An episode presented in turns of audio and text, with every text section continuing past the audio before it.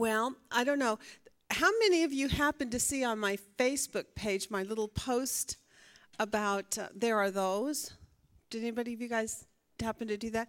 Uh, if you have an opportunity, I, you know, last week I was telling you as we were looking at what we saw in chapter six um, from the homework last week about the the um, um, hypothetical section in verses 4 to 8 of chapter 6 they who and those who right?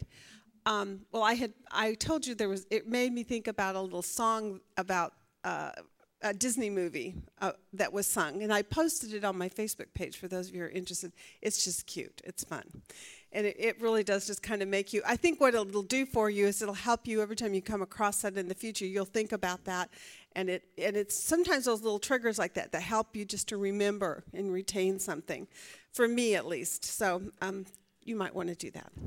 All right um, our, we want to do today is do a quick review of what we covered last week in Hebrews because it was such a challenging passage, and you've had now all week to ponder on this, right? To really meditate about what we covered last week, and maybe had opportunity then to also look through carefully at my chart. Did you notice when I sent you my chart notes? Did you notice how I broke down um, how to handle a difficult passage? And I broke down some of the steps that I used in this particular passage. Did you notice that? Anytime you, you have a, a difficult passage, the use of our inductive Bible study tools, the skills that we have, are so beneficial if you will just make the effort to do it. And I, I know it's very, very time consuming. Um, maybe more than most of you have the time to do, but it is so worth it if you can um, what I did was we started, and we want to start again today in the same place, to, just by review, and that is remember those inductive rules. Tell me some of the inductive rules that you know are absolutes and are important. Okay. Context rules. I'm just going to put that up there and not going to state them, but you guys can put them on yours. Uh, context rules for interpretation. What else? Scripture never contradicts itself. Sometimes we get tricked into thinking it is, right? Because we go in and we drop in, we see a verse, we read it, and we're like, wait a minute, that, that doesn't make sense. Why would God do that? That doesn't seem like it fits other places, other things that I've read, right? So in chapter 6 of Hebrews, we have a verse that's like that, that you drop in, you read this, and just on the surface, of reading it, it makes you feel uncomfortable because the way that you perceive it in our English thinking minds, because we are Gentiles and we think in the English language, and because of the translation from Hebrew or from Greek rather into English, it is very easy to just read it and say, I think it's me, it looks to me like it's meaning this. And all of a sudden you get this gut wrenching knot in your stomach that says, No, wait a minute, that's that makes me uncomfortable because that it doesn't seem right. So, one of them is you got to understand that when you hit an obscure passage, you want to make sure that you remember that Scripture does not contradict Scripture. That's just a basic, one of those basic rules that you want to keep in mind, okay? What might be another thing that would be important?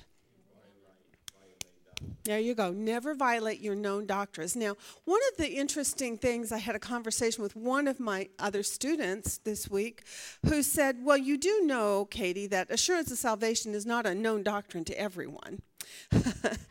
I went, okay, yes, I do know that. But what I when I mean when I make the statement, never violate your known doctrines, is the doctrines that Precept Ministries has established, and they have a list of them for you to go and look at and read.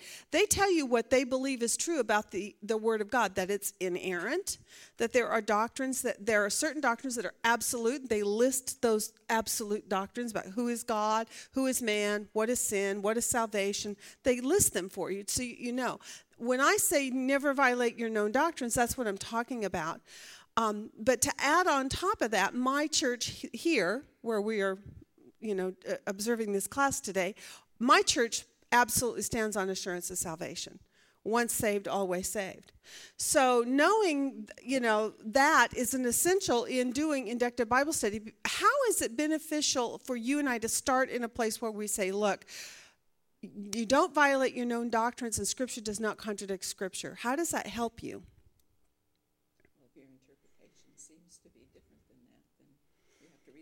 There you go. If your interpretation, if that gut wrenching knot gets in your stomach because you're looking at that and you're going, oh, wait a minute, that doesn't line up with my known doctrine, and it doesn't seem to line up with other scriptures that I know about, then what should you be doing concerning that verse which is bothering you? Go back to scripture. Go back to scripture and restudy. You need to go back and reevaluate the whole passage, right?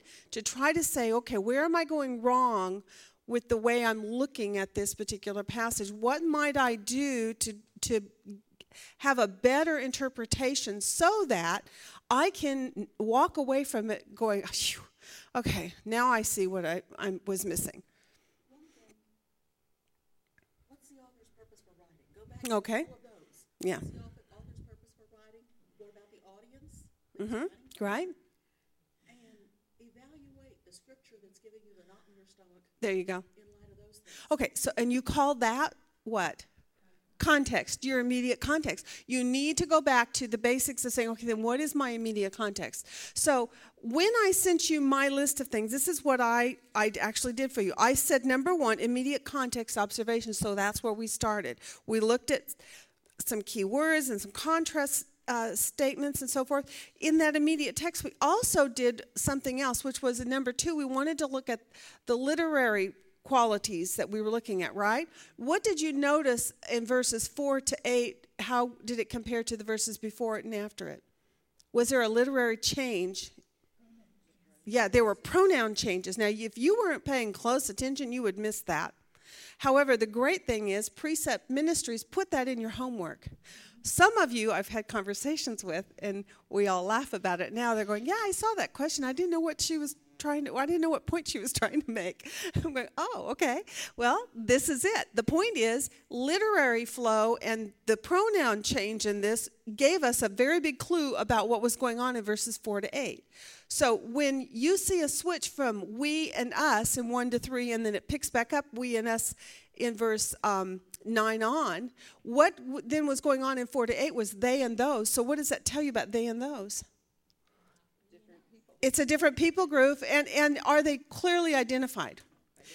Are there other passages in Scripture where we see stories told where th- they're not clearly identified?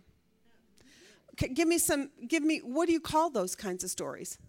Generally, we call them parables. Now, this is not a parable in that there's not a specific father and two sons and a certain event is laid out for us. But rather, it is a, a, hypothetical, though, of the they and those, and it speaks about them in this kind of detached kind of uh, conversation where he's saying, those people do this or they will do that, right?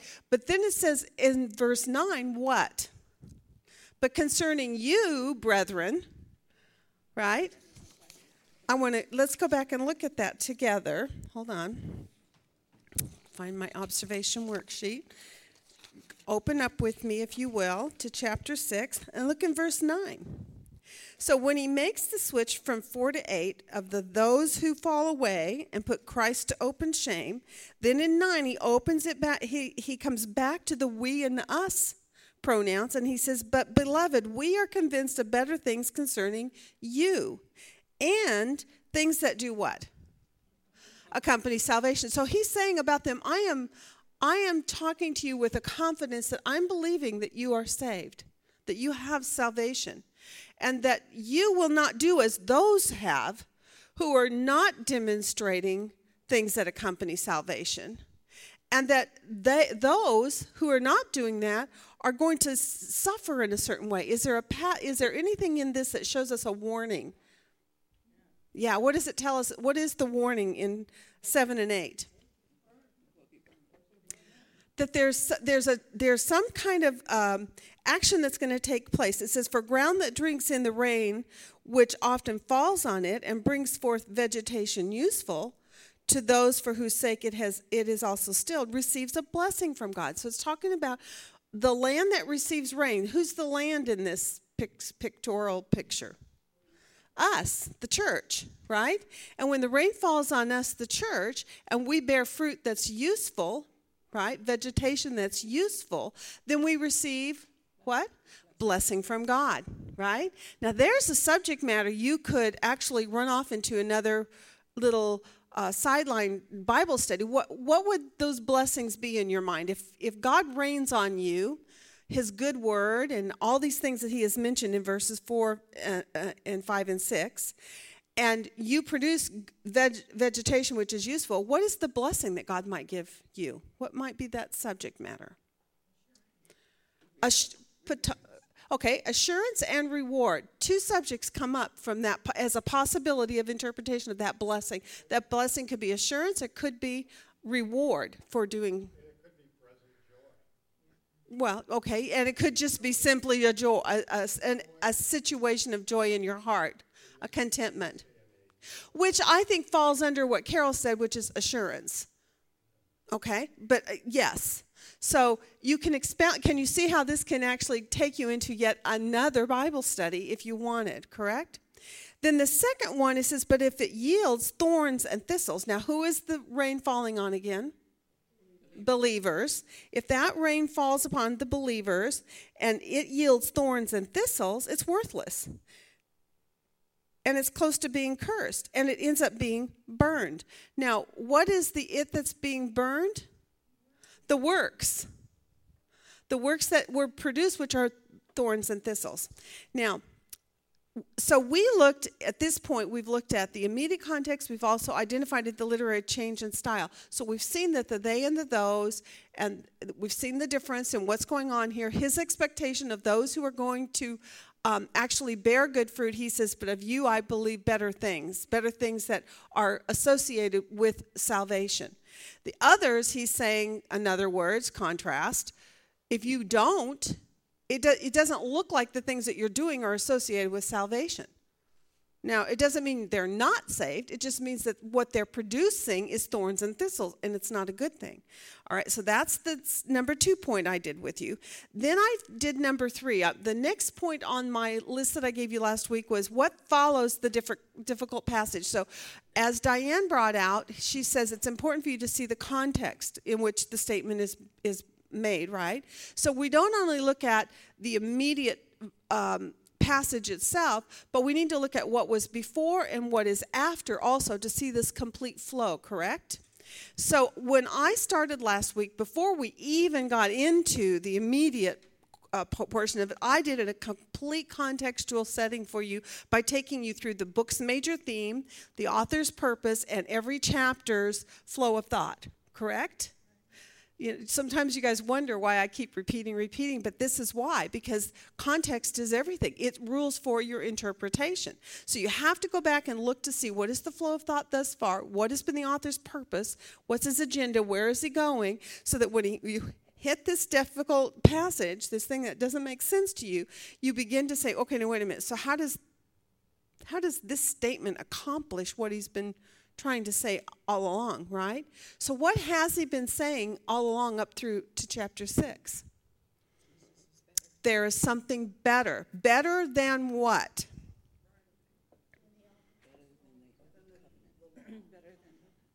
Okay, better than. Right? Okay. Everyone following? Better than all, and actually, what is the major contrast on the book on the whole? Who is? What are the two things he's comparing? Old covenant, new covenant, the law, and then the new covenant in Christ Jesus. So, if you look at the flow of thought in that, that that's what he's ultimately been doing all along and he's consistently doing when you hit chapter 6 what you're saying is that there's a comparison between the old and the new but here he has made a pause has he not because at the close of chapter 5, he, he has to make this statement to them. Let's go back and look at it.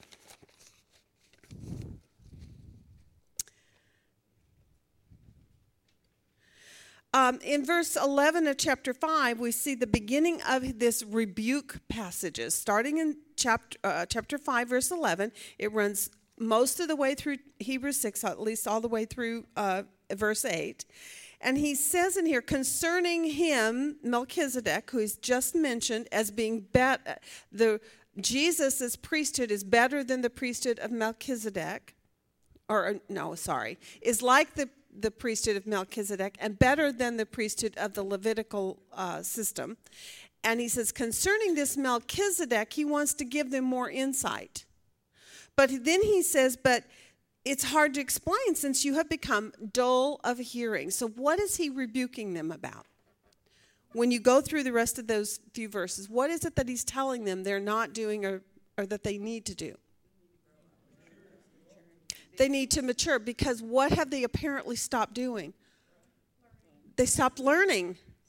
Now, I tell you what, would you say this is a pertinent message to us, the church today, as well as to them?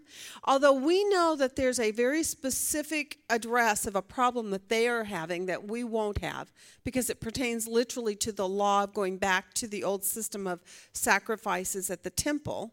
And we're going to get into that more as we keep moving forward. But there is an application for you and I as well. Although we don't struggle with the issue of going back to the temple, what might we struggle with? Yeah. Uh, getting it, a, have you ever known somebody to get to a certain point and say, well, I've grown, I know enough now, I'm just going to sit back, kick my feet up? Have you ever, have you ever been guilty of saying that same thing? You know, I just need a break. I just need to rest on my laurels for a while and and just enjoy my life instead of studying all the time because that just takes so much of my time.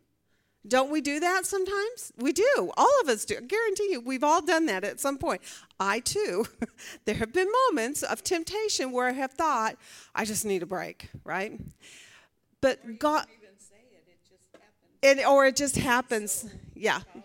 That's true too. But you know, there are people who will just simply opt out and stay home.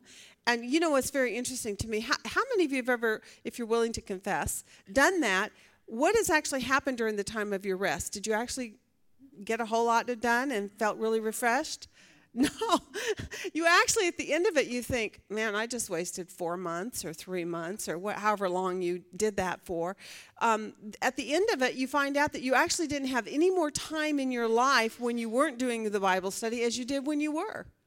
It's just you were spending your time doing different things but you really didn't get that much more. Your house isn't any more clean, your closets aren't any more organized, your children's activities are no more finished and done because now new ones have come and piled on top. Your work isn't less stressful, your, your marriage is not less work, right? All these things remain no matter how long you stay away from God's word for, quote, your break to kick back and relax and enjoy your life. Then when you were doing it. As a matter of fact, I would challenge anyone to deny that you actually feel more refreshed and more productive when you are in God's Word and actually are still trying to handle and manage all the rest of it. I, I feel like when I get done with my homework, I've really accomplished something that was worth my time. And so in this particular rebuke, he's saying it's hard to explain because you've become dull of hearing, for though by this time you ought to be teachers. So, so is he speaking to brand new babies who've had not had an opportunity of growing up? No, he's actually speaking to those who you have had plenty of time to mature in your faith. Now, I would say this is actually a challenge to some of the older believers, more, even more so than to the babies.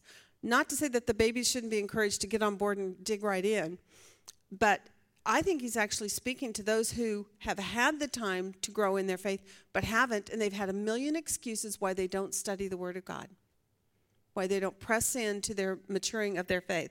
Now, it's not just Bible study for maturity, so don't get me wrong, but, but he is speaking of that as well. So he says, You have need again for someone to teach you the elementary principles of the oracles of God. Now, this is very clearly speaking here of the Word of God itself.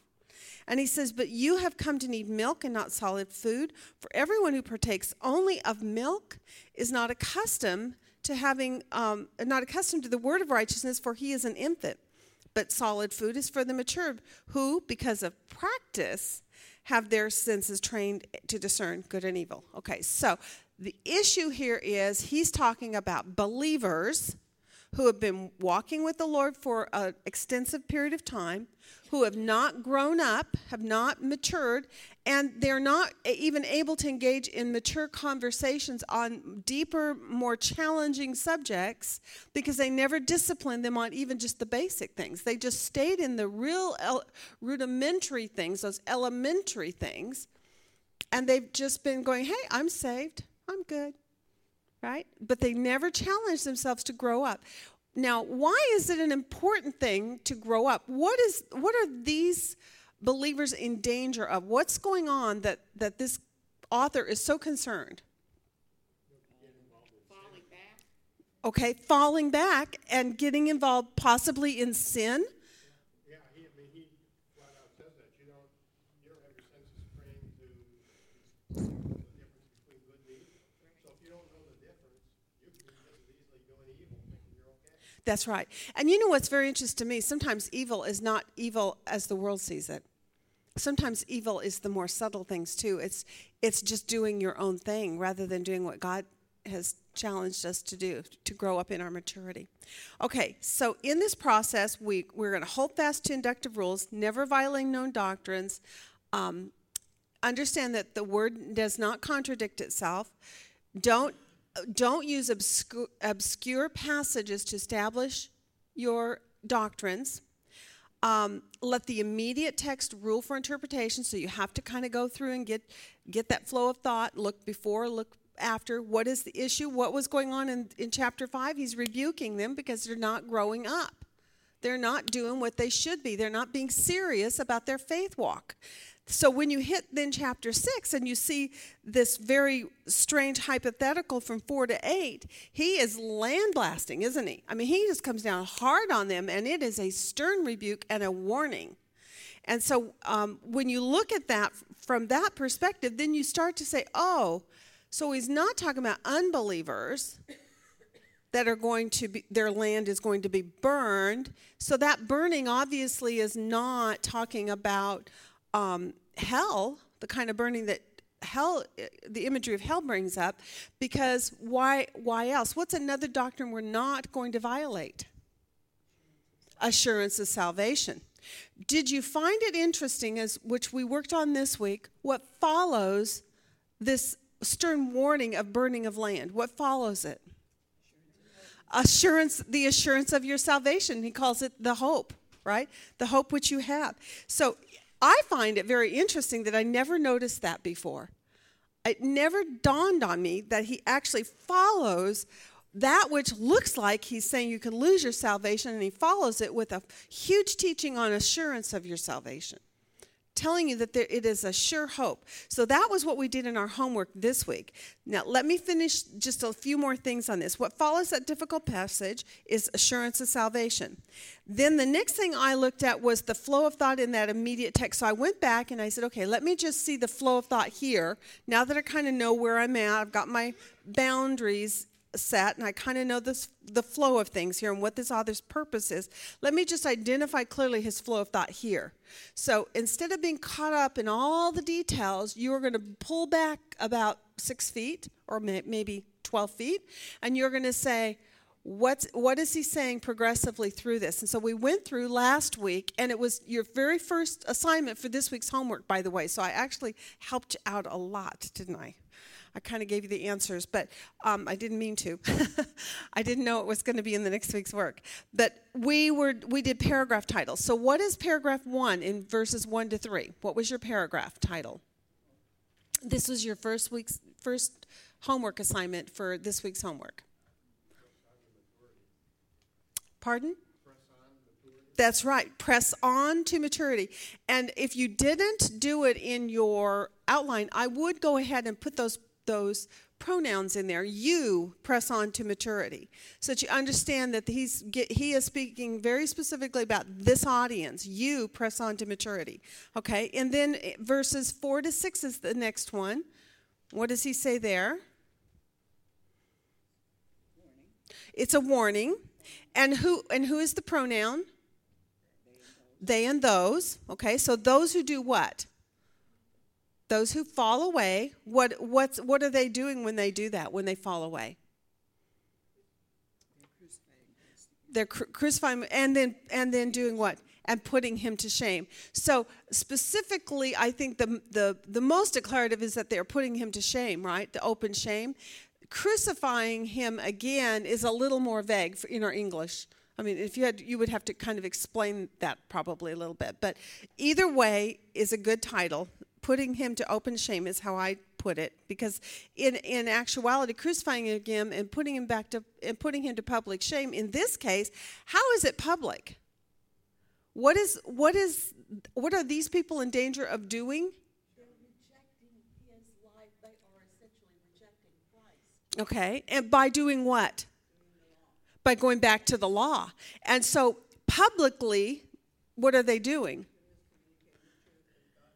Yeah, they're showing up at the temple, and in the eyes of the Jewish community, the unbelieving community, who are still in the Jewish system, they are going there, and as you know, it'd be like uh, like we talk about sometimes when we do our covenant study. It's like you're wearing a crown on your head or a jacket on your back. Have you ever seen jackets with with identifying markers? You belong to a certain club or whatever.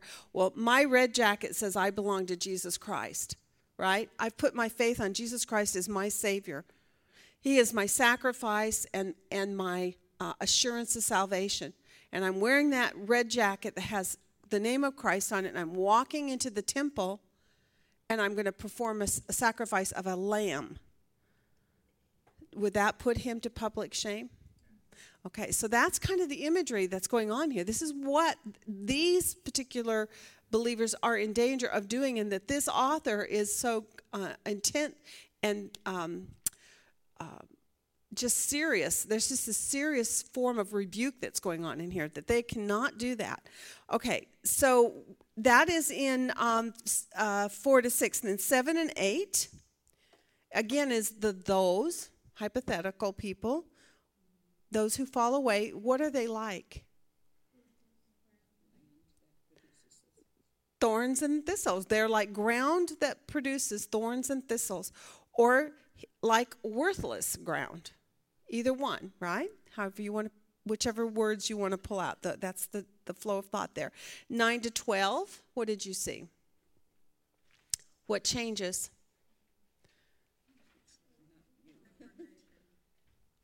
I'm sorry, I can't. You guys are. Those, say it again. He goes back to the beloved and the those and the we and the us, right? So he makes that pronoun change. Now it's no longer hypothetical. He certainly makes a, a change on, on his attitude about them. He's saying, but, I, but I'm confident concerning you of what? Better things and that things that will accompany salvation. So, how did you title those verses 9 to 12? What is the word of exhortation he gives them? To be diligent. And in diligence to do what then? Very good. To show those things which will accompany salvation. Okay, so this flow of thought is really nice, isn't it, so far? 13 to 15 now, you what does he tell you to do? To be patient, because why? That's right, his promises are sure. And then then in 16 to 20, one more exhortation. What are you to do? Take hold of the hope that has been set before us. Okay, so now we have that flow of thought. So that's what I did in the progressive pieces of doing the inductive process of trying to tear this all down. I went back then, and my sixth point was to look again at the author's purpose in the book, which is what? What is his purpose in writing? Exhortation, to exhort believers in their faith walk, right? And then we see in um, the, the number seven, I went to a word study and some immediate text definitions. So I did go in and look at some word studies to see if that would help me to, um, you know, just highlight or broaden my understanding of some of the things that he was saying. One of the words that you should have looked up would be what?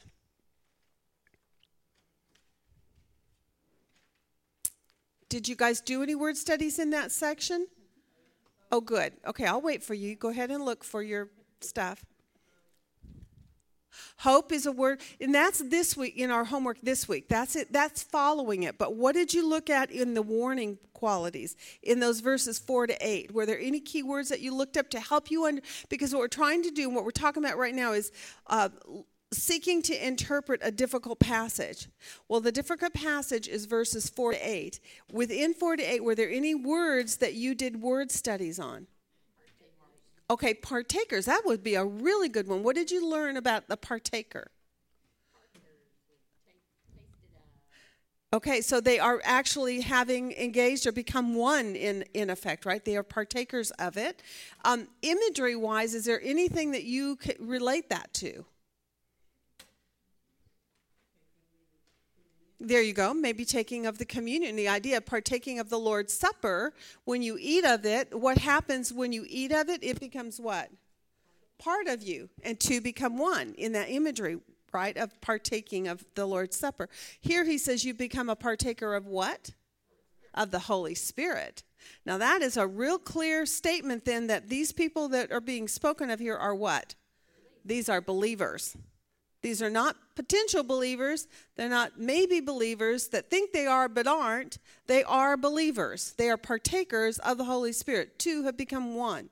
So we looked, in order to then validate that particular point, we looked at some cross references about what we know about believers.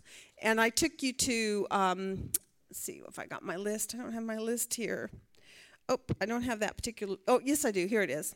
Whoever believes in Jesus shall not perish, but has eternal life.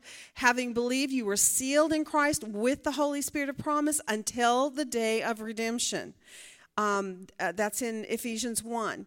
Um, John 10, they will never perish. No one will snatch them out of my Father's hand. Salvation, which is imperishable, will not fade away. It's kept in heaven for you. So there were all these verses that we looked at. The idea of a believer then has this assurance this particular verse, which we looked up the word partakers, are those who have partaken. And the partaking of the Holy Spirit, especially with that Ephesians verse, shows you that when you are become a partaker of the Holy Spirit, it's until when?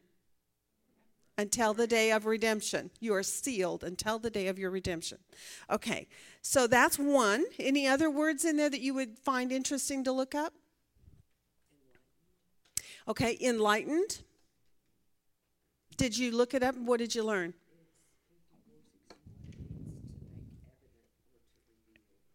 Okay. And how did and how, what did that do for you when you looked at that and took it back to the text? Did it give you insights to for interpretation?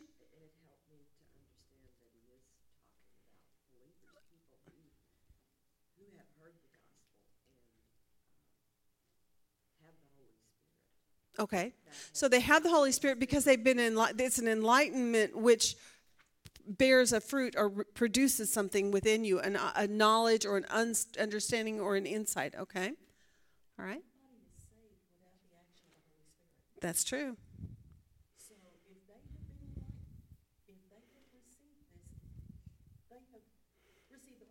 Right. So are you feeling more confident then as you look at those two verses there in um, 4 and 5 in particular that this is in fact believers that is being spoken of. Be, through some word studies, you were able to come to that, right? What's interesting to me is people who do their word studies on that and still come away saying, I'm not sure.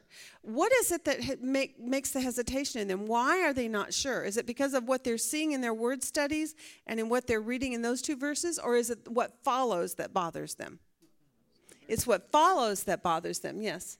The word study I did was on falling away. Very good. Me too. Go ahead. Tell me what you see about falling away. It's uh, parapipto, and it means to slip aside, deviate from the right path, turn aside, fall into error, fall away from the faith.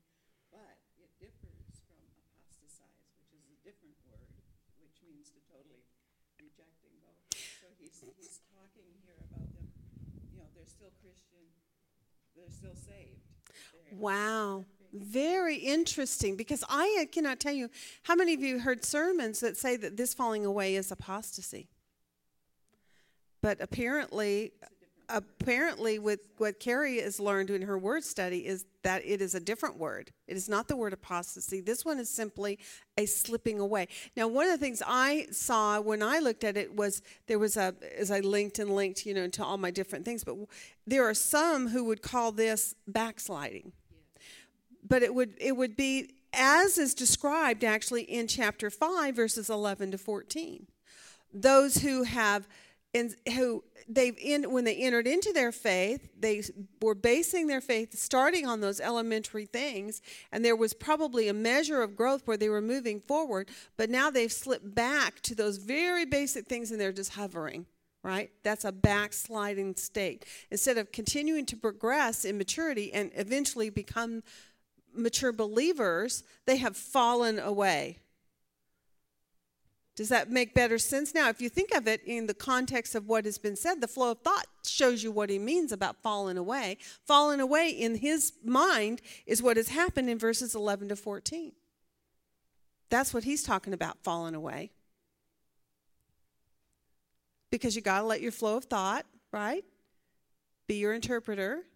Is everyone seeing that at this point? Pretty cool, isn't it? Other ones Mhm. I looked at, because that passage was, so I kind of camped there, is um, the rejected. Okay, and that word is adokimos, and it's you're reprobate, you're rejected, you um, you're unfit for the work you're supposed to do. You haven't proved yourself to be as you. And is that in the word fallen away also? That's no in rejected when he says they will be rejected. Oh, okay. Okay, and then, uh, following on that also, it says impossible to renew to repentance. So of course I looked up, um, repentance, um, and, and shame. But in that, it's impossible to renew because that you have totally turned your mind around to do a rethinking. And so he's saying, how can you then totally turn your mind around to go the other way? You know, so Well, and especially if you're not maturing. Right. Because what is it that brings you to repentance, by the way? By the re- scripture says it's by the renewing of your mind, right? And if their minds are not being renewed through the scripture, which they, they're supposed to be solid food, by it uh, practice of it, their senses will be trained to discern good and evil. And if they have fallen away from doing that kind of preparatory work in their life, if they've stopped maturing in that manner, how can they be turned to repentance? Because they're not refreshing their mind with truth to, to be able to do so, correct? They're staying in that place or that state where they're at, and it's impossible to, to uh, bring them to repentance because number one, they've become hardened in their heart, which is what the author has already brought up earlier, that they have gotten to that state of hard, hard heartedness.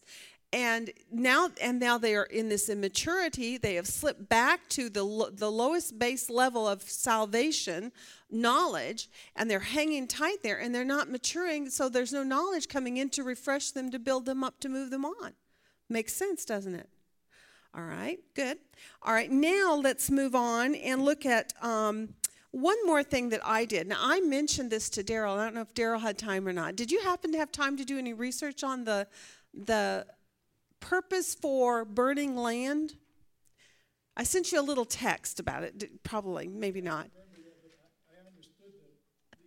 Oh, you did. Okay. Well, I guess you know what. It becomes so obvious once you your your mind gets on track. This is the my whole point is you know once you get um, you start to get on board with the good interpretation, then everything starts falling in place, and then you're like, oh, of course, oh yeah, of course, I knew that, right? So here, here's very interesting. This is what I did. Is one of the things that I did since last week that I had not done last week is I also did some more research. This is another inductive Bible study process that you can apply when you're trying to handle a difficult passage. So, in the case of our difficult passage here in um, verses 7 and 8, what subject matter might you want to go and research online just for general purposes, general information? Burning of land. Did anybody do that? Yeah, Carrie did. Good. Oh, okay. Well, then, okay. Did anybody do research online about burning of land? Because if you had, you would have that also would have been like a slap upside the face and all of a sudden you would have gone oh of course tell me what you do know about burning of land what does burning of land do Burning of land takes whatever is growing on that land that is not beneficial, breaks it down to its base components, and that actually becomes fertilizer for the plant. There you go it actually becomes fertilizer to the soil right okay if you've been around the farming community, all you know, I, when I lived in Minnesota, you would see control, controlled burning going on frequently. frequently was it to destroy the land so that the land was then no good and and it was never used again so they can plow it up and replant it. there you go think about that now in the imagery In Oregon, when I lived there, people left in the summer because they were. The smoke was so bad. Yeah. Poor asthmatic people, they have a hard time in in cropping communities when it's burn season.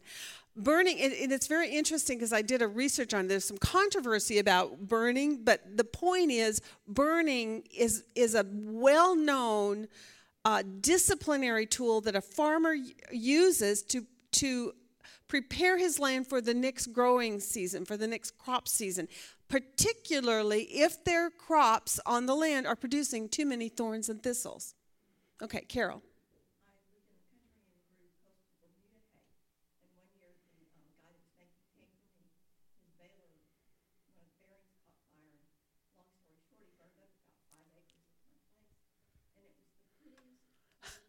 Isn't that amazing?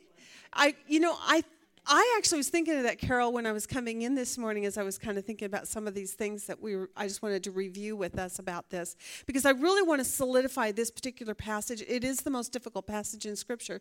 Everyone is on board with that one. If you go in and look at, at any of your pastors or commentaries, they all say this is the mo- what the most difficult passage in Scripture to handle. All of Hebrews is actually because of this starting with this verse and then the ones that follow on. Then consequently, if you don't get the interpretation on this one right, the rest of them continue to be a struggle for you. But I think we will have it handled. But um, when you look at the idea of burning of land, I thought about the forest fires that occur sometimes, right? When a when a we all are devastated when we think about a forest fire occurring, but then what happens after the forest fire is done? Regrowth. And actually, the vegetation is better, it's green, it's beautiful.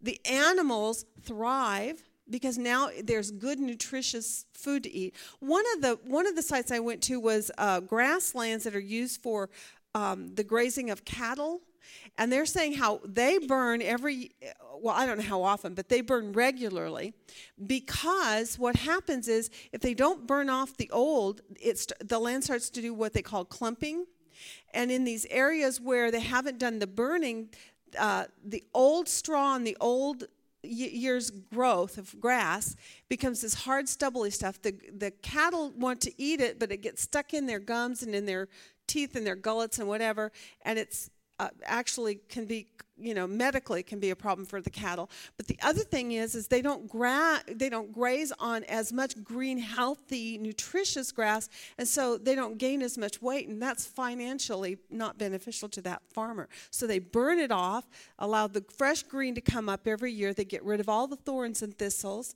They said the other thing it does is it eliminates pests insects that are unbeneficial to the land? Isn't that interesting? Think about that in your life. What is the imagery that you're getting now about this idea of this ground being burned? Are you are you totally absolutely don't burn me? I'd be going you know there's probably some processes in my life occasion where i, I think god maybe does need to burn the, brown, the ground in my, in my life. There you know even though i won't like it at the moment but later on according to hebrews 12 it's going to produce what a harvest of righteousness. Think about that phraseology now in light of this verse. It, it, the disciplines that God can bring into your life can, at the moment, not feel good, not feel comfortable, but later they will produce a harvest of righteousness. So when we hit chapter 12, you're going to be able to take 12 and relate it back to what we're looking at here fully. And you're going to fully see the picture, and it's going to be reinforced that our interpretation on this is, is a good one. And I love it. Now I look at this and I'm like, well, this is not, I mean, yeah, this is a stern warning, yes. Uh, and so we cer- certainly want to take it seriously that he is really saying, look, that you can really lose out in a lot of big ways if you do not make the change. It would be far better for you not to have to have your ground burned. You don't want burning, you want to make the correction yourself. In the case of the flow of thought here, what is the solution for them to make this, this change? What must they do? Persevere, be diligent. Diligent in what? What were the things that they're to be diligent in concerning? Okay, holding. All right, and in verses uh, chapter five, verses eleven on, what were they being rebu- rebuked concerning? They're being sluggish. They were being immature babies. They weren't growing up in their faith, their understanding of the Word of God. So if you want to not go through a, time in your life or a season in your life where God is going to have to burn the grasses in your life down to the ground, if you don't want that kind of discipline, then you need to do what you need to do to make the changes now. Don't be so hardened that you have fallen away. You're not being renewed by the Word of God so that your mind can be transformed and built up in strength so that you can mature. Right? It also kind of fits in with the whole suffering idea because we do have to burn a little bit in order to burn out those insects. Yeah, occasionally we do. We do. Yes, absolutely. Suffering will do that too. And there's all these things have a purpose for us in our spiritual growth. This author's main concern, though, here is that which is within your control. There are things that will come in your life that are outside of your control that have nothing to do with you, your behavior, or your good or bad behavior. Those are things that God can allow in our lives also for purging, right? And for strengthening. But this particular rebuke here is about something that these believers have deliberately not done that they are responsible to do. Um, there's a little subtlety here. He's saying that God's not unjust to forget your work and the love which you had. And you're ministering, you have ministered and are still ministering to the saints. Yes. I think he's saying, keep doing it. That's, show the same diligence. Show it. Keep doing it.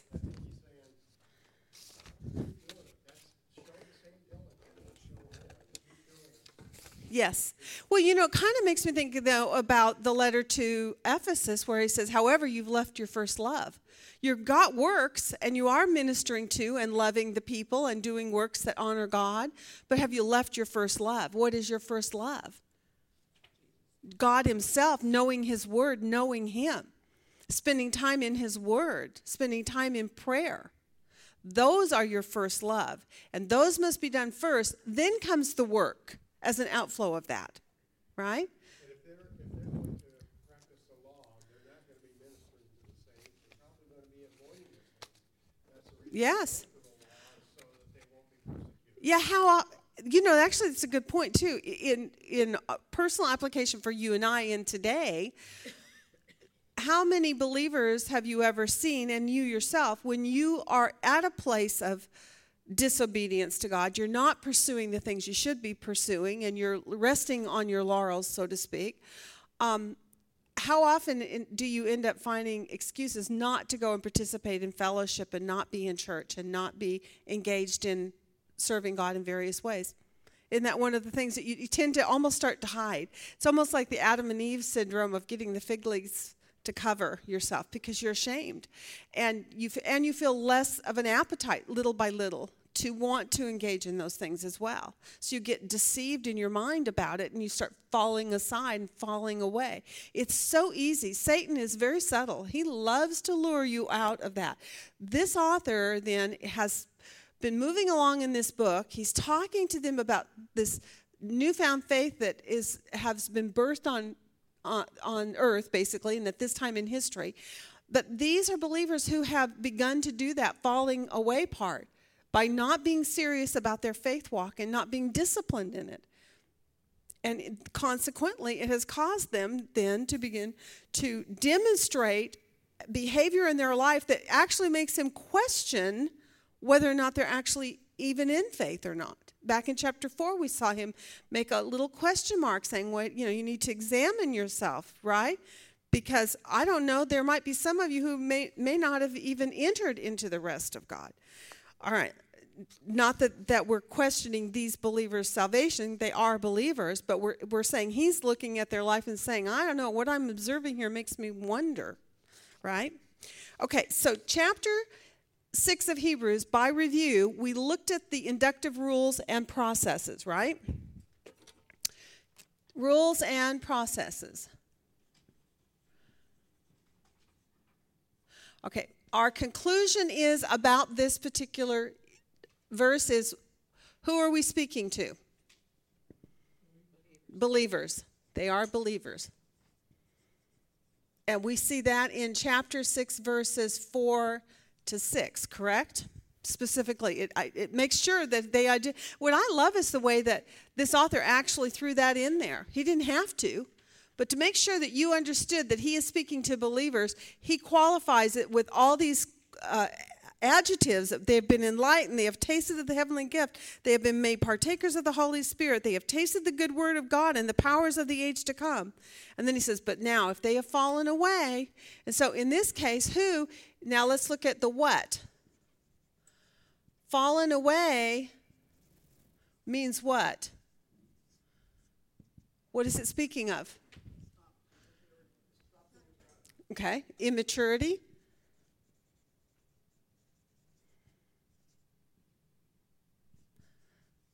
They stopped growing in their faith, in, in knowledge of God's word.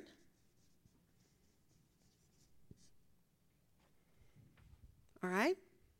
So they had fallen away by being immature and by not growing as they were supposed to, right? They are babies, infants. And willfully so. Willfully infants, correct? This is their responsibility. This is not something that has happened to them. It is something that they have allowed to happen. Okay, I think, that's an important po- point in here. Okay, now, um, now he follows it then with an intensive teaching on assurance and salvation. Now, that's what we did in our homework this week. So, this is our review of what we did last week. That was a lot of information. I didn't write a lot of that down, but we've got the flow here thinking, right? These are speaking of believers. They have fallen away, meaning they have they're immature, they've stopped growing in their knowledge of God, and they are willfully have remained infants. So that's the rebuke. Big rebuke, right? Okay. But he follows the rebuke by saying, I believe better things of you.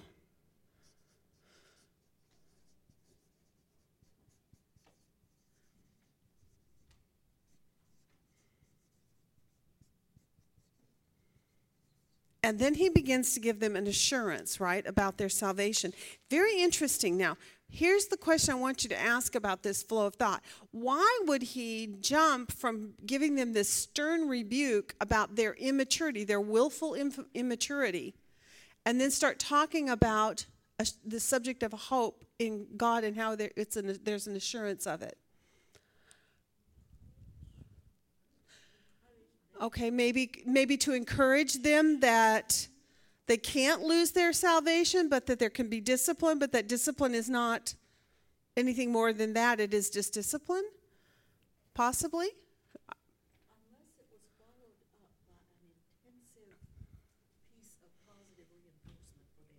Okay, maybe it's just a flow of thought of pos. That's which would fit his idea of encouragement being his major goal. So he didn't want to he didn't want to discourage them by just pointing out their bad stuff, but then he followed it on with something that would encourage them. Okay. That earlier passage was so strong. Otherwise, if Yeah. didn't get a good strong dose of positive right after it, Okay. it could wind up almost overwhelming everything else. Yeah. Okay. Yeah, exactly. What's the point, maybe? Okay, possibly. This is a warning of what could happen. Right. He said, I'm not saying it has. It's a warning of what could happen to you and why it's necessary for you to go on to maturity. So he's saying, you know, you have the assurance, so he's giving them exhortation there for what is good and the encouragement to keep pressing on so that this doesn't happen to them, this hypothetical that is happening. Okay, maybe it's just to encourage them so that won't. He's hopefully they're going to make their own self correction. Okay.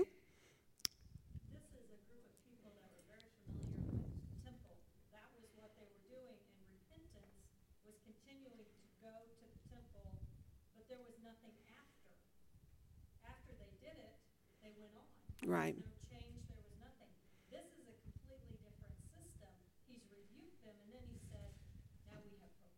Now we have hope. Now, very interesting to me, but the, it's it's like though he does switch their attention from themselves to who? To who? To Jesus, to God, to the hope, right? The whole subject that follows that is about that subject of the hope, correct? That's your major key subject in these last verses, correct? Starting in verse uh, 8 or 9 there, verse 9 on. The, whole, the major thing there is uh, full assurance, surety, confirmation, something that's unchangeable. It's impossible for God to lie concerning it. It gives you a strong encouragement. It's an anchor. It's steadfast. It's sure. What is the it, it, it it's talking about that gives you all of these things? Is that hope, concerning that hope. What is the hope? The hope is Jesus. So, did you notice there's a, a subject change from you to Jesus? And when we look at Jesus in this passage, and we're going to do it together here in just a second, I want to get a list of the things that you came up with because I want to just note them on the board. I think it's so it's such a beautiful picture. Tell me what that switch does for you. What is it actually telling you about him versus you?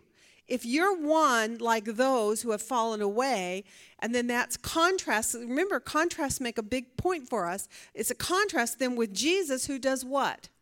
He's the one who holds on to us because it's done. Yeah. He's the one that is faithful. Have you have you already had that subject matter brought up in this book about the faithfulness of Jesus Christ that he is faithful as a son over his house, whose house you are if you hold fast, right? Does that tie in with what we're looking at here? Is does it seem to you like at this point you can begin to see an actual statement back in chapter 3 that you are his house. He is faithful and you are his house if you also remain faithful basically, right? Here he's saying, look, those who have fallen away, th- th- there's going to be a there's going to be a discipline in their life, and then he's contrasting. He's saying, but who's who again is now faithful? Jesus is faithful. Isn't that cool? So we see, we really see a direct parallel with what's already been said in chapter 3 about his faithfulness and how you're to show faithfulness. And now in chapter 5 and 6 he's saying those of you who are being unfaithful, you need to stop that because Jesus is faithful. And then he gives you your confidence concerning his faithfulness and he gives you he spells it out very clearly. So give me some of the point. I know we we did a word study on this and we were to make lists. You should we're supposed to um, lay everything out and list all the things that you learned concerning uh, the hope. Let me see if I can find my homework pages. I'm in the wrong spot. Okay.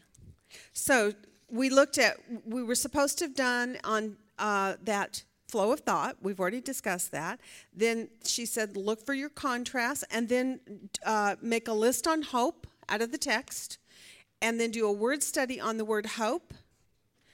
And then I also did the word faith because they, they, to me they blended sort of. The hope and the faith become a merged subject here, right? So, what did you learn about the word hope when you did your word study? Jesus is your hope, and what did you learn about hope? What kind of hope is this? Very different from the English idea, huh? Oh, I hope it works out for you. It's not very confident, is it? But in the original language here, what we see is this is a little different nuance to it, doesn't it? It's not a wish. This is something that's well beyond that. And I, there is actually a verse later on. Does somebody know about uh, the idea about what is faith? It's assurance of things hoped for. Assurance. So if you let the text itself define the word, you find that in chapter 11 that he says it's assurance is that is is it's the assurance of what you hope for. It's not just a hope, I hope, I hope, I wish I think maybe, I sure am counting on it, but in this case, it's no, it's a confident and a joyful expectation, right? It takes it to a totally different level of idea. So let's write that down. Here we have, let's just begin to make our list together on what we learned about. Let me find my list. Here it is, right here he says promises about God and why we can count on them. Let's just begin a list. What what you tell me in those few verses that you all looked at there, what are some things that give you a confidence, a complete confident expectation about him? It's based on God's unchangeable. Okay, God is unchangeable. God's unchangeable promises. And your verse on that? 618 okay good so it's based this kind of hope is based on god's unchangeable promises and what is in the text here what does god do to let you know that they, that they're unchangeable? How does he confirm that? That's right. It's first of all it's impo- it is impossible for god to lie. Let's put that on here. Impossible for god to lie. And that is what verse? Also 18, okay? Impossible for God to lie. And in order to confirm to you that he that he does not lie, not only did he give you his word, what else did he give? He sealed it with an oath. So eh, by two things, number 1 his word itself it's impossible for him to lie, but secondly, his oath. Meaning he cut a covenant concerning what he was promising about this hope. Now let's again say who is the hope? Jesus. So I'm going to put a little red cross over my word hope so we understand that in this context, the hope that's being spoken of here is the hope in Christ Jesus himself. The hope of that uh, salvation which has been promised us through God's promises and his word. And that there's a confident expectation that God will absolutely do it because his, his uh, purposes and his promises are unchangeable. I didn't spell that right word. Just pretend it's right. Um, and then it's impossible for God to lie. When He gives His word, it's His word. It's absolute, and He and then He confirmed it with an oath to absolutely establish that. Because when an oath is given, what does it do? What did the text tell us? It absolutely confirms it. It puts it to rest that there that it is an absolute uh, assurance of. Okay. What else do you know about this hope? Okay, it is an anchor of the soul. Let's put that on there. I love that. Now, there is some beautiful pictures in that. What verse are you in? 19. An anchor of the soul. Now, I heard a, a message this last week about uh, the various kinds of anchors that there are uh, out there as imagery wise, because again, this would be an image that this author is conveying. These people were fishermen they are very familiar with the waters. They had um, the Sea of Galilee, which is, you know, very deep, very large, and, and they would do a lot of work out there. But then there's also the Mediterranean Sea, and there's the Aegean Sea, and there's these other seas which are in their in their realm of their world. What kind of anchors? And what does the idea of the imagery of an anchor do for us? Did anybody do any research on anchors? It holds you in place. Okay, so the anchor is dropped so that it maintains you in one place. Okay? It does keep you from drifting away, which is exactly what he just said, isn't it? All right?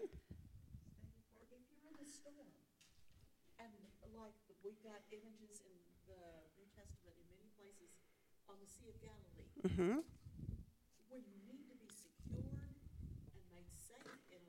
Yes.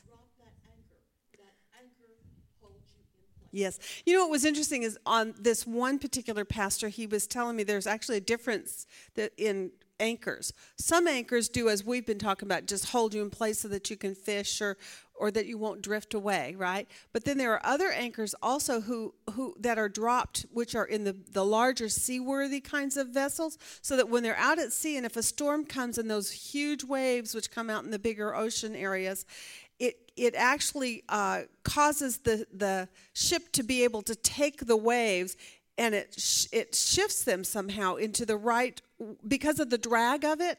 It makes it so that it takes the wave and it flows with it, and it won't capsize the ship. I thought that was interesting. Sea anchors. There you go. Stabilizers. Very good. So that's another idea. I thought that was really cool. So in this case, he's saying about the hope that you have in Jesus Christ that is based on God's promises. God's promises are unchangeable. It's impossible for God to lie. He cut an oath or a covenant in order to confirm it to make you understand that it's sure. And it's an anchor for your soul. Wow. This all follows what we used to think was somebody's losing their salvation, which they're not. Because the promise that you put your faith in is an anchor for your soul. And God, what He promises, He confirms. He does. All right, what else did you learn? It is sure and steadfast.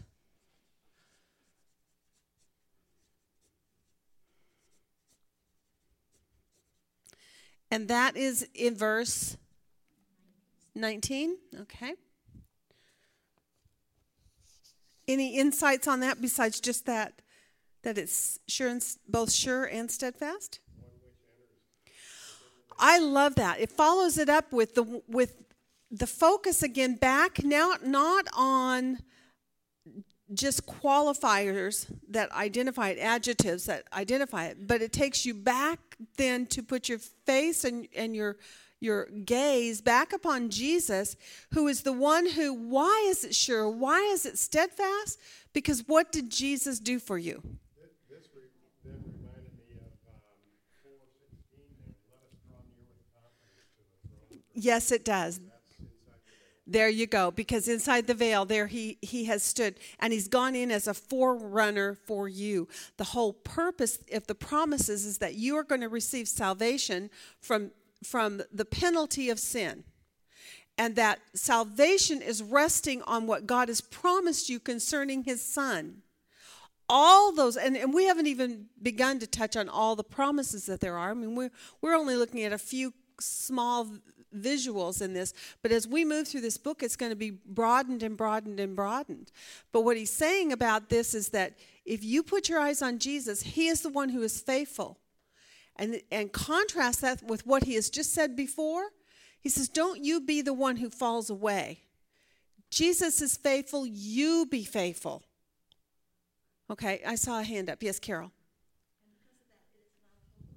Yes. That's right.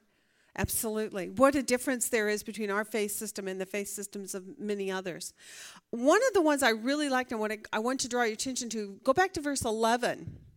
He talks about this hope having what being what? Full assurance of hope. Now, what does it say before that? Read the whole verse. So, does God want you to realize full assurance? So, in this text, you can see that God actually says He wants you to have full assurance. He, eh, you are never to have a situation in your life where you're walking through going, I'm not sure if I'm saved or not.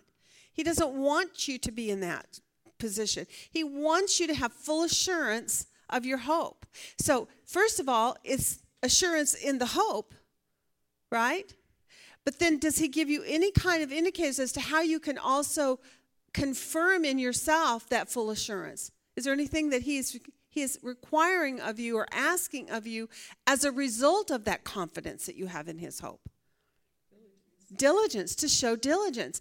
And what is it that he said in the verse previous to that? What is it that, that he wants us to do that's diligent? What kind of activities is he talking about there? The idea of ministering to the saints, showing love and work. And the kind of work that you're going to do is work that does what? Produces fruit, brings glory to God. It, it brings that. Hold on, let me look. Verse twelve also is, Yes. is the conclusion of verse eleven. Yep. So that you will not be sluggish, but imitators of those through faith and patience inherit the promise. Yes. So another qualifier uh, that will give you confidence and assurance it isn't what gets you saved, but it's what will help you to have a confidence in your assurance, is that you'll be an imitator of what? Be an imitator of those who before you have gone before you, who also have then demonstrated this measure of faith, right? Those who have through faith and patience inherit the promises. Now, we're going to get in later into chapter 11. We're going to see a lengthy um, example of all these various people who've gone before us that give us a demonstration of how they themselves um, had this full confidence, this full assurance in their life, and how it was demonstrated. You have the full assurance, and then you demonstrate the full assurance, right? You have assurance and demonstrate uh, demonstrate it. The purpose for demonstrating is that God gets the glory, that you not bring him to public shame. Right? Okay, good. Okay, so God desires that each one of you realize the full assurance. You're going to uh, um, do that by diligence and work and love, by being imitators of those who inherit the promises. Uh, it is this, this assurance, is a certain confidence. There's no reason at all for you to doubt. Um, all right, now, if you, but if you doubt, if you're doubting, what is that saying about yourself? If you do have a doubt in your heart, what is, what is it that you're supposed to do? you've been you've become immature probably or you are immature there's always the potential that someone isn't that doubts but in this scenario he's saying i'm confident you are but if you're starting to have some doubts about your salvation and if other people around you are looking at your life and doubting that you have salvation it's probably because of what You're, there you go. The life that you're leading and the, your immaturity in your knowledge of the Word of God. Two factors weigh in to whether or not people can look at your life and you yourself can even examine your life. And Jesus says this over and over we are to examine our lives. That doesn't mean you get saved by the things that you do, but he's saying those are evidences that show whether you're saved or not. So you need to examine your life. Are you being an imitator as these are that he is going to give to us later? Are you an imitator of those who through faith and patience inherit the promises? Are you continuing as he's or exhorting them? He's saying, uh, God's not unjust so as to forget your work and the love which you have shown toward his name in having ministered and in still ministering to the saints. So he's saying those are good things, that you should be engaging in those things, but that's not enough if you're not maturing in his word also. And these believers apparently are working for the Lord but not maturing in their faith. So they've put the, the, ho- the cart before the horse, and they need to get the horse in front. The horse is you need to know your God and know His Word, and then the works follow. Okay? I just, this assurance of salvation is just so awesome. Um, are there any other points? It's an anchor. It's the one who enters in before the veil. It is Jesus himself. That's where your hope is. He can be counted on to do exactly as he promised. You will be diligent. I wanted to share one thing with you guys because this is really cool. It, this is going to, hold on. I'm going to share this because I just love this if I can make this work correctly. Okay, this is on my Facebook page. It's something I posted this week. This gal was a speaker at a conference, and she's talking about where her strength and her confidence comes from daily walking with the Lord. Um, and so she's apparently had a conversation. I, there's there's just a clip of this that's put on this particular page, but she is having a conversation with some man in her life, and he's trying to encourage her and I think it's very much like what's going on here in this particular passage. So I just want to share it with you because I think you guys will love it. At the end, we're going to be going. Stops me from taking platforms and ministering to women. I will say this until the day that I die, reminding myself as I do when I am quietly alone and I look myself in the mirror and say, Girl, who's your daddy? You know what I tell myself? I tell myself, He is the first and the last. the beginning and the end. He's the keeper of creation and the creator of all. He's the architect of the universe and the manager of all time. He always was, always is, always will be, unmoved, unchanged, undefeated, and never undone. He was bruised but brought healing. He was pierced but eased pain. He was persecuted but brought freedom. He was dead and brings life. He is risen to bring power and he reigns to bring peace. The world can't understand him. Armies can't defeat him. Schools can't explain him and leaders they can't ignore him. Herod couldn't kill him. Nero couldn't crush him. The new age cannot replace him. And Oprah cannot explain him away. She can't. She can't do it.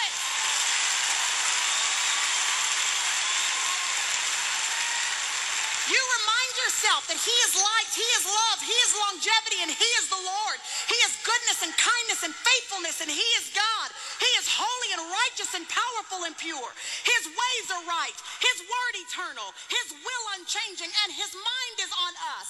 He's our Savior, our guide, our peace, our joy, our comfort, our Lord, and He rules our lives. I serve Him because His bond is love, His yoke is easy, His burden is light, and His goal for us is abundant life.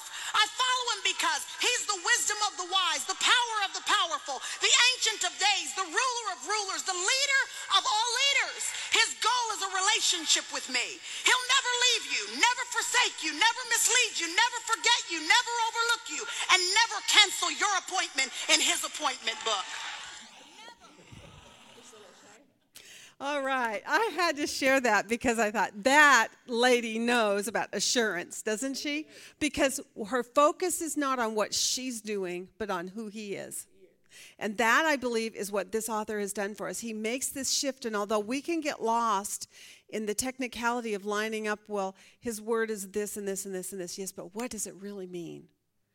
It means that if your focus is upon loving and knowing your God, you are going to mature in your faith. You are not going to remain infants. You are not going to be babies. And you're not going to become lackadaisy and rest back on your laurels thinking you've come far enough. You are going to have a passion for God because the more you get to know Him, the more confident you are in who He is and what He has promised. They are absolute truths that are steadfast, and it's a truth which has entered within the veil as a forerunner for us. So Jesus is the one that we set our focus on. He's, he is faithful, you be faithful. He can absolutely be counted on, and shouldn't you reflect that in your faithfulness to Him as well? It should be a natural outflow of our love and respect and honor for who He is. I loved it. Anyway, I thought that was quite appropriate at the time. So, see the things you miss when you don't go on my Facebook page? I, so she's posted on there. If you want to go snatch her and put them on your page too, you can do that. Okay, so that takes care of last week's work, uh, or last chapter's work. That takes us through chapter six. Do you feel real confident now about chapter six? Do you feel like, okay, I think I've I've got an understanding of this that I feel really sure? I'm not wrestling still with what's being said in there or who it's being said about. Are you feeling good at this point? Yes, I am. So I, I pray that you are. And based on what we have drawn in our conclusions at this point, we're going to stand on that. And upon that flow of thought and those doctrinal truths that we've laid down, we're holding fast on those to move forward into the rest of this book. So when we hit the rest of these other issues that are going to come up, there's going to be additional problem statements that are going to be made. When we hit them, we're going to handle them in the same way. And now you have a chart, because I gave it to you this past week, that shows you some of the steps that you can take inductively some of those processes that you can apply to go to find sound interpretation. And you can add to that list if you want to. Do research sometimes, even on the visuals that are given to you. Things like the boat that we were given when we looked at the assurance of our salvation being an anchor, that's a great one to go research and study just to see better what it is that it's speaking about when it talks about He is an anchor for the soul what I did is I went and researched the burning of ground. And what I came to find out is this is not to destroy the ground, it's to prepare the ground for future uh, growing crop seasons. It's to fertilize it, it's to rid it of pests, it's to get rid of those thorns and thistles and to make it useful in the hand of God. And when He rains upon you in the future, then you will be prepared to actually produce good vegetation. Isn't that awesome to know? All right, so that's chapter six. Now we're ready to go into seven. We'll do as much as we have time to do, but know this that you're going to go on next week. You're going to continue to work in chapter 7. She asked you in the last two days of our homework for this week to just simply do your observations uh, in, in Hebrews 7. So we're going to do just the, some real preliminary things. Let's start again with keywords. So we all identify what kind of keywords. What do keywords do for us? What do they bring to light for us to understand or to see? Subject matters. So, by words that are repeated the most, or words that seem to be uh, most significant, are those things which the author is bringing up. And how do they relate then to the author's overall message? Should they relate to the overall message? Absolutely. He only brings up a subject in order to prove a point or to elaborate on a point, right? So if he is trying to exhort them in their faith walk, he's telling them they have been babies and he wants them to press on into maturity. He, back in chapter 5, made a pause and said, Look, I can't even begin to tell you all that I want to tell you about this order of Melchizedek because you're babies, you haven't matured. You should have by now been able to handle this information about about how Jesus is after the order of Melchizedek, but because you did not mature, you did not discipline yourself, you remained back in those real elementary things, it's going to be hard for me to explain this. I like the fact that he prefaced it with that, but then he goes on to tell them. So he challenges them with new insight. Now, they may have initially received this information from this author and go, oh, I'm not so sure about that. They're going to have to go back and do what? What, what did the Bereans do when Paul gave them new information? They went to check it out. Go and check it out to see if what he was saying was true. And so that's what this author is doing for you and me as well. He's saying, okay, I'm going to go on now. I'm going to go back to our subject of, of um, Melchizedek and Jesus being um, anointed and appointed as um, a priest after the order of Melchizedek. Why, why was it a problem for Jesus to become a priest? Why would that be a challenge for an immature believer at that, this point to handle? He was in the wrong tribe, wasn't he? And so, because of that, he, this author knew that when he told them that Jesus was now their great high priest, they were going to have a problem with this. He knew that. So he stops where he's at and he's saying, Look, I know you guys are babies because you haven't grown up. And it's going to be hard to explain this because, you know, you haven't grown like you should. He rebukes them. Then he comes back to the subject and says, doesn't matter. I'm still, I'm going to, I'm going to stand on this. I'm going to explain this truth to you. I'm going to show you this imagery that God gave to you through this particular point about G- who Jesus is. What I love about this is how much in this book are we seeing that this author is explaining old imagery and giving it a new understanding for them. Is he doing that over and over and over? Yes. We've already looked at a couple of things. We looked at Sabbath, the Sabbath day as an imagery. We looked at um, the land itself, entering into the land. Again, another imagery that was given. But now he brings them forward and he talks about how this is actually the real rest that God wanted them to have is what? Faith in Jesus Christ. Jesus is actually the real rest, who was a, an accomplished work from before the foundation of the world, he said, right? So, although I gave you the land and I gave you the Sabbath as pictures, that wasn't the real rest that God wants you to enter. He wants you to really enter is, into is Jesus, the work finished from before the foundation of the world. So, that's a beginning place. And from there onward, we get over and over and over more images that are given to us that were established by God from, from ages past. And he's now going to bring them into full maturity on their insights concerning these old images. I want you to keep that in mind as you go through this because it's really exciting. There are so many, quote, types and images in the scripture that, that God has given to teach us and to teach his people Israel so that when their Christ would come, they would recognize him and they would see the full um, spiritual truth about that physical imagery that was given to them. Um, I listened to a pastor, another pastor this week, and I am going to send a link out for you guys to listen to. Now, I don't know much more about him beyond this one lesson, but he was on site in Israel and he was doing a lesson about this order of Melchizedek. And it's awesome. So after you do your homework this week, I, am going to send the link out, and I want you to get it. If you get a chance, go and listen. He talks like 100 miles an hour because he's on a time schedule. You know, they're at the Dead Sea, though. They're at the, I mean, they're at the Jordan, the Jordan River, and he's going to give you some really cool insights, really cool ones. I, I think you're going to enjoy it a lot. Okay, so now keywords. Let's go back and say keywords give us subjects, and the subjects help us to understand the author's message at this point. So, what have we got for keywords here? We've got the word Melchizedek, the name Melchizedek.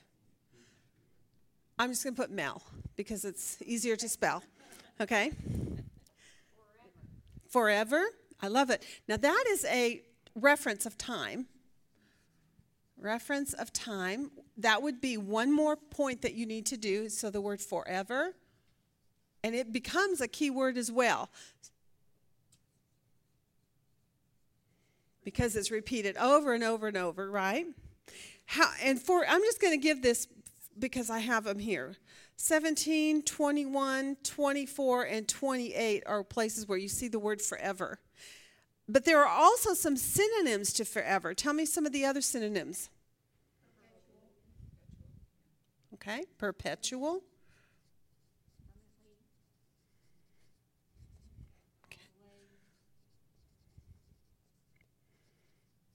You guys did a good job on your homework. Okay? Perpetually, permanently, always. And I like it. He, he always lives. Uh, 25. Indestructible. I don't know if that's a time reference, though. That's not it. That, that goes into the always lives as a sub sub subject, but it's not a time reference. Okay, so now let's go back to key, other keywords. So these are all your time references. This may not be all of them, but it's a lot of them. The word priest. And not just priest, but there's another one that's a little more elaborate. The priesthood, and specifically the Levitical priesthood.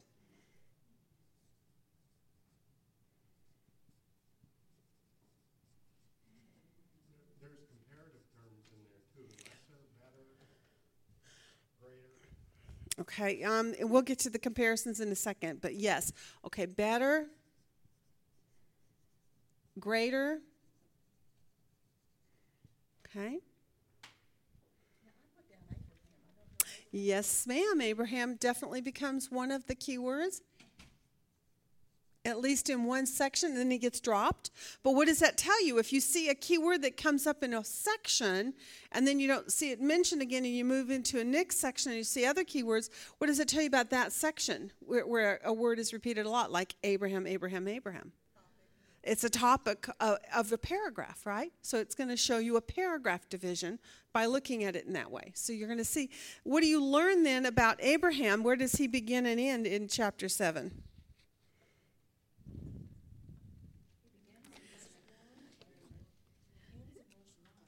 Okay, it actually goes all the way to 10. But yes. So you so you see then that in the beginning verses 1 to 10 has a lot to do with Abraham. And so you're going to keep that in mind when you start looking at titling things, right? All right. So you got Abraham. What else do you have? Law. Meaning the law, right? I marked it with a stone tablets. That's my key word for the law oath.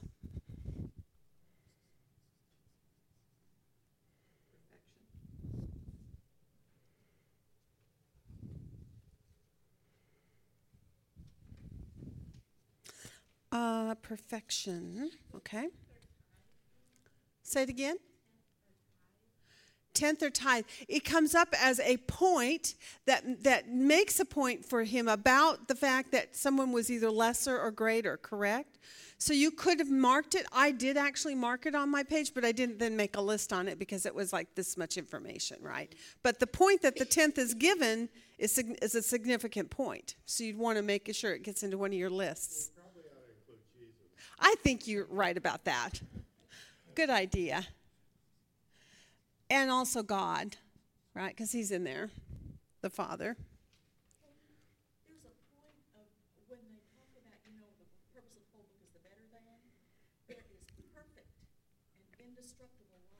Mm-hmm. You know. That's exactly right. That's exactly right.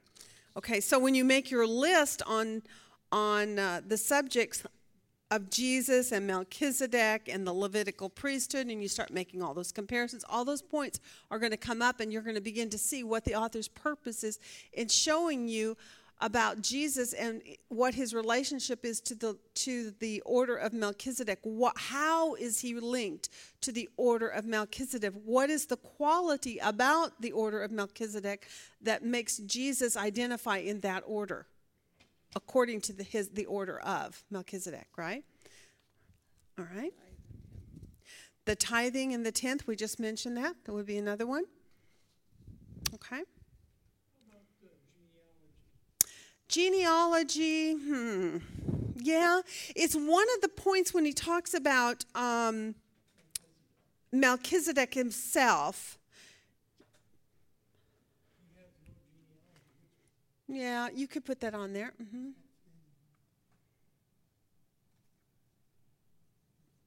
If you know how to spell it, you could. Okay, I had actually didn't put that one on my list, but it definitely is is important. There, that the genealogy, the the ten percent or tenth, the tithe. You could put you could add those. They become, as you you will see when you make your list, they become less important, but they may be things that you noticed and wanted to mark. The thing about marking keywords is if you make a mark a keyword, you're supposed to make a list on it, right? And then by making your list, you begin to see how significant that particular point really is or isn't. And sometimes the point is only brought up, like the idea of the 10th, in order to support another more major subject that has actually already been established. So. Okay, so it's a process, and it's good process. Okay, so that gives us keywords. We see we see references of time seem to become very important and very significant in this particular passage. They actually become keywords, but there are also specifically references of time. And one of the things you're supposed to do when you do an observation worksheet is mark your references of time. I just put a little clock on top of them, just like I did up here for you, so that you see the clocks. And when you do that, what did you see on your sheet? when you marked your references of time? Where does it start and where does it end? Yeah. It starts all the way, it really starts right away at the very beginning of chapter 7 and it goes all the way to, to the very last verse, doesn't it? And you see clocks and clocks and clocks and clocks all over your page, correct? So that is an indicator to you uh, of what concerning the, the idea of these references of time? How important are they in the subject matter? They obviously are an important point concerning the subject matter. What is the major subject in here? Pardon? Of course, Jesus. And concerning Jesus, what we know the book theme is is that Jesus is better than is what this author is doing consistently. How what is Jesus better than in this particular chapter? Okay, all right. So Jesus is um, is a is a priest in this particular, but he's a better than priest, better than the order of Melchizedek. But that's very interesting if you're thinking about the audience you're you're speaking to, right? Did you notice that? Because for for this particular audience, the priesthood that matters to them is what? The Le- Levitical order, right? So he has to weave these two together in order to, to show something better than in a superiority of something, right? In the end, what do we see about the Melchizedek order compared to the Levitical order? It's actually a superior order, isn't it? I loved the imagery that's given in here where he talks about Abraham and how ultimately, when the tithe is given, when the blessing is given, um, the, the, that Melchizedek is the one who becomes the greater and the better, and that Abraham is the one basically that bows down and receives that blessing from Melchizedek. And in doing so, what has happened concerning the Levitical priests? Through that imagery, what, what has happened? The Levites, who this audience has highly exalted in their mind, those Levites have actually bowed down underneath the Melchizedek order of priesthood because of them being where? In the loins of Abraham at the time that Abraham gave him the tenth and then he blessed Abraham. So that's a beautiful picture there. Mhm. Complicated. Verse twelve struck me as being kind of a, a- at least a potential for a key verse. And when the priesthood is changed, of necessity, there takes place a change of law. Also. And it actually introduces a bit of a subject that's going to be brought up shortly thereafter, too, where he's going to talk about the covenant and how these various covenants compare to one another and which one is greater than the other. All right, excellent. Or better than, exactly, that's better than. All right, so we've got comparisons. Let's look at some contrasts in here. Let's do let's do the theme first of all. The theme, I forgot to write it up here. Jesus is how did you title it?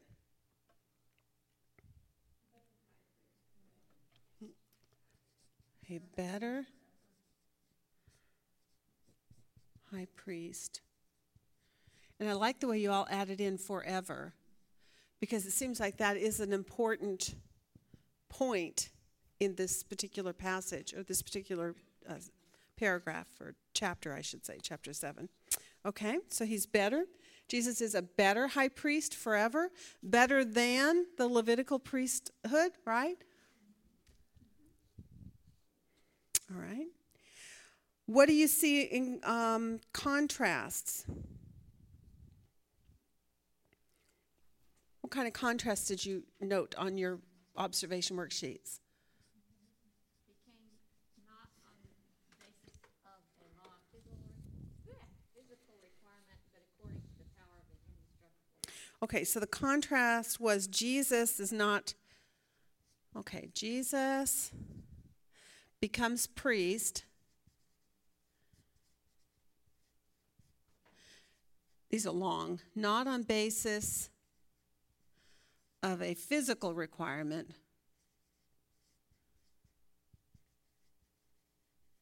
Now comes the but. um, but according to the power of what? Okay, according to the power of an indestructible.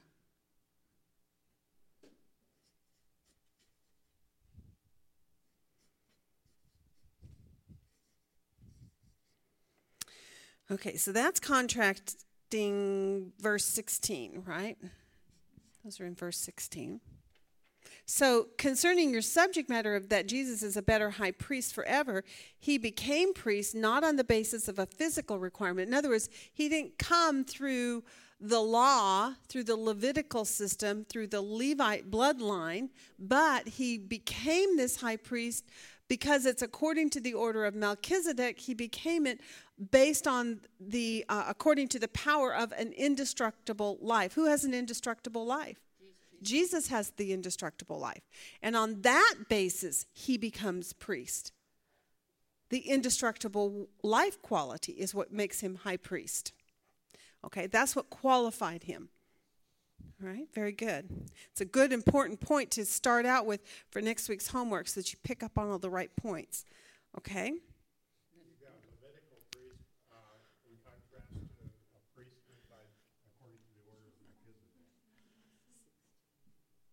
Okay, so we have Melchizedek. It says of him that he lives on lives on in verse 8, right? But the Levites are mortal. In verse also 8, correct? Is that the one you were pointing? Is that the one you were talking about? It's just kind of all through there, but yeah. Okay, is there another one that you, another verse that is more declarative than that one? That's. Uh, well, it wasn't a single verse. It's, Oh, you were taking a general. I actually used a specific verse to make that point because you're right. It's taught through the whole area there that, that the Levites they they can't go on forever. They they because of death they have to.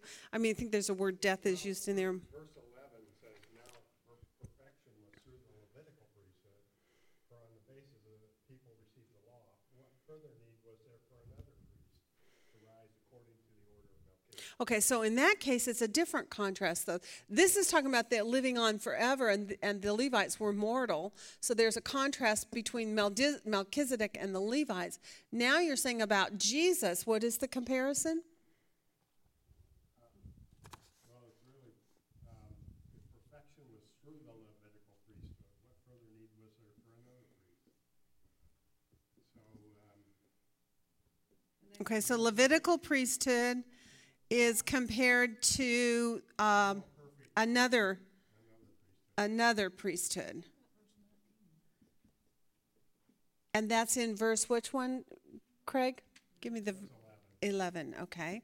So there's a contrast that's compared. The Levitical priesthood is going to be contrasted with another priesthood. And what you and I know, if we keep moving, is speaking about the priesthood of Jesus that will come up later. So another priesthood, you could put it, just put a cross on there if you want to clarify it in your thinking. Nineteen, it said the law made nothing perfect.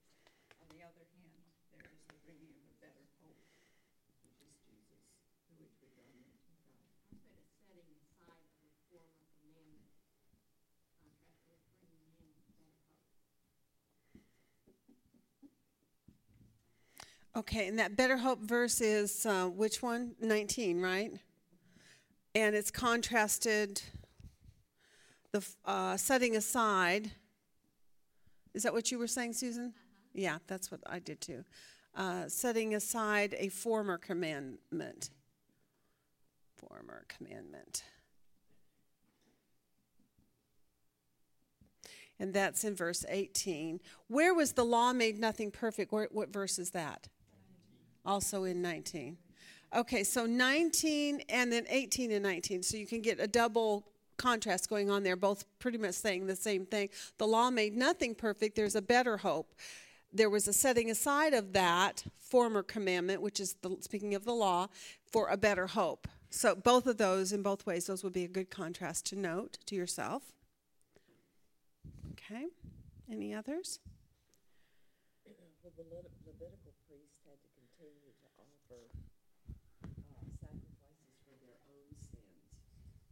But Jesus was sinless, and what he did was offered himself up once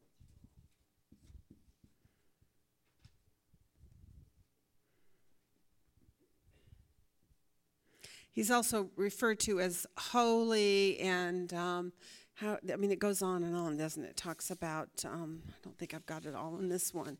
Hold on, I got to find my other sheet here. How it describes him. Um, what verse are you in? Okay, here it is, 26. For it is fitting for us to have us to have such a high priest, holy, innocent, undefiled, separated from sinners, and exalted above the heavens. So that's in verse 26. I'm just going to put holy dot dot dot verse 26. Jesus made perfect and he's holy versus the Levitical pri- priests who have to offer sacrifices for their own sins. And what verse was that?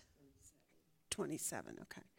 So. Can you call once for all a reference of time? Yeah, it's an infinity thing, once for all, wouldn't you say? Maybe. It's kind of implies infinity, right? Because it's done and then it, and it's a perpetual or an ongoing thing, once for all, maybe. Yeah, you could. I don't know if I did, but yeah. Uh, continues on. Where do you see that verse? That one.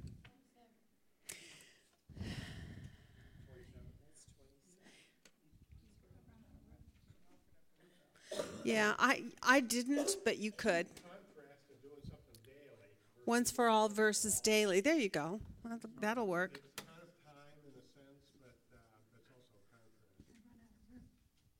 I know, me too. You will do that. You will run out of room when you start looking at these contrasts. Uh, so once for all was was uh, in 27, and it's contrast with what's done daily versus what's do- done daily once he does for all. That's a good one. One was made without an oath, which is the Levitical priesthood. By the way, it's not talking about they didn't go into the law oath, but it's saying that the Levitical priesthood itself, when Jesus um, instituted it, he simply called Aaron out and said, Go do this for Aaron. There was no oath made in the establishing of that part.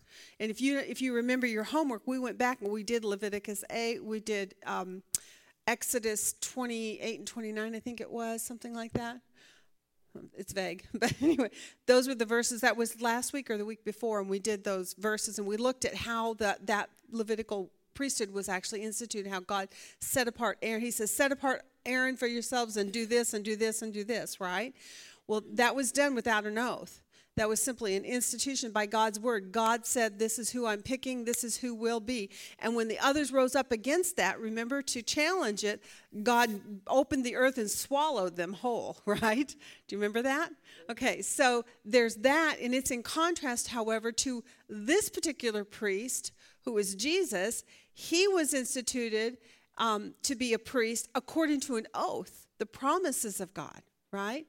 And we see an establishment of it also, or a, uh, or a uh, confirming of it, because then he quotes a scripture, doesn't he? Again, I would mark in a significant way those scripture verses that are quotes. Just I likely cover color all mine in with a blue or a gold or something, just to make them kind of pop off the page, and I can see right where my quotes are from Old Testament.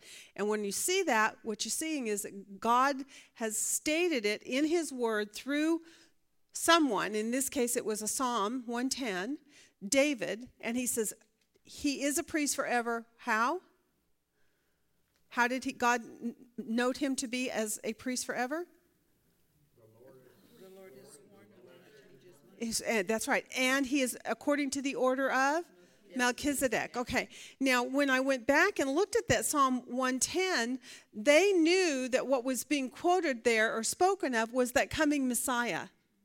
So the when they say, says the Lord says of my Lord, when you go back and look at your commentaries and see what the, the Hebrew mind was was reading and thinking, they understand that to be a um, messianic uh, prophecy of the coming Messiah, the Savior. So it's about the Messiah. He will be a priest forever. When the Messiah comes, whoever he is, the Jews in the Old Testament didn't know for sure. They knew a lot of clues about who he would be, but until he was there, they didn't know. But they were saying, when that Messiah comes, he will be a priest forever. And that was given with an oath. And so that's really cool to note because they should have been aware of it that when this priest, when this Messiah comes, whoever he is, he's going to be a priest, right? That should have been a conflict in their mind, however, knowing he was also going to be what? King. and the kings come from which tribe? Judah. So there's another contrast the tribe of Judah versus the tribe of Levi. Right. There's another point that can be brought out. All right. So those are good. Well, we're, we've done a lot here. We haven't got through everything. I was going to go through, we just don't have time. Um, you want to make lists on Melchizedek. Did y'all do that? Yay. You're going to be real help, uh, happy about that because next week's homework, you're going to use a lot of that same information. You just do a cut and paste on your thing if you've got it on your computer. Otherwise, just pull your list out and you can follow along to see what you saw before versus what you're going to be seeing this week. But she's going to have you uh, make some comparison of the three priests who, and priesthoods that are identified here Melchizedek, Levitical, and Jesus, the new priest. And you're going to do some comparing on those priesthoods. He was um, also in the case of Melchizedek. I made a very short list about he, he was made like the Son of God. And how, what is the likeness of the Son of God? How, what are the qualifiers in here?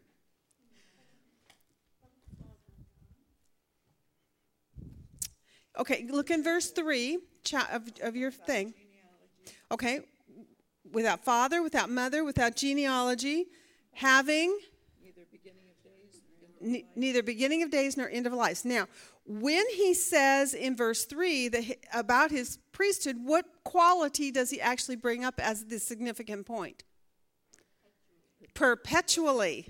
So, what you see then is, although it does talk about without father, without mother, without genealogy, but the real emphasis here on it throughout the whole chapter is on the fact that it's a perpetual priesthood. And that because this particular priest lives on forever, because he has no genealogy and we have no record of him, in the mind of a Jew, he had no beginning and no end. Because what did the Jews do concerning their genealogy? What did the Jewish nation establish and do per- without fail? They kept records of who was born, which, which family and tribe they come from. And as a matter of fact, when they came back on the land after having been out of the land, what did they have to produce? Documents to prove who, which line and which family they came to. If they didn't belong to the tribe which pertained to the temple, for instance, they weren't allowed to go in and serve at the temple. Even if they said, "Oh, I, I really Levite, I'm a Levite," prove it. And if they couldn't prove it, they didn't get to, right? So it was that essential. Well, in this particular um, subject that's given to us here in chapter 7, the point that's being brought out is this Melchizedek had no lineage. Because why?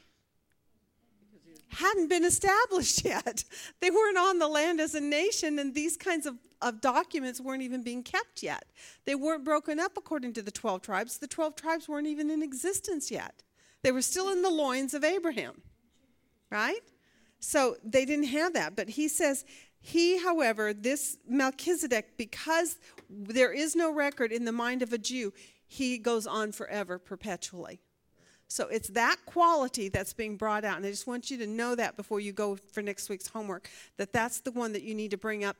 You need to particularly note all your references of time and how Jesus is called this priest. He remains a priest, that, that Melchizedek remains a priest forever, perpetually in verse 3.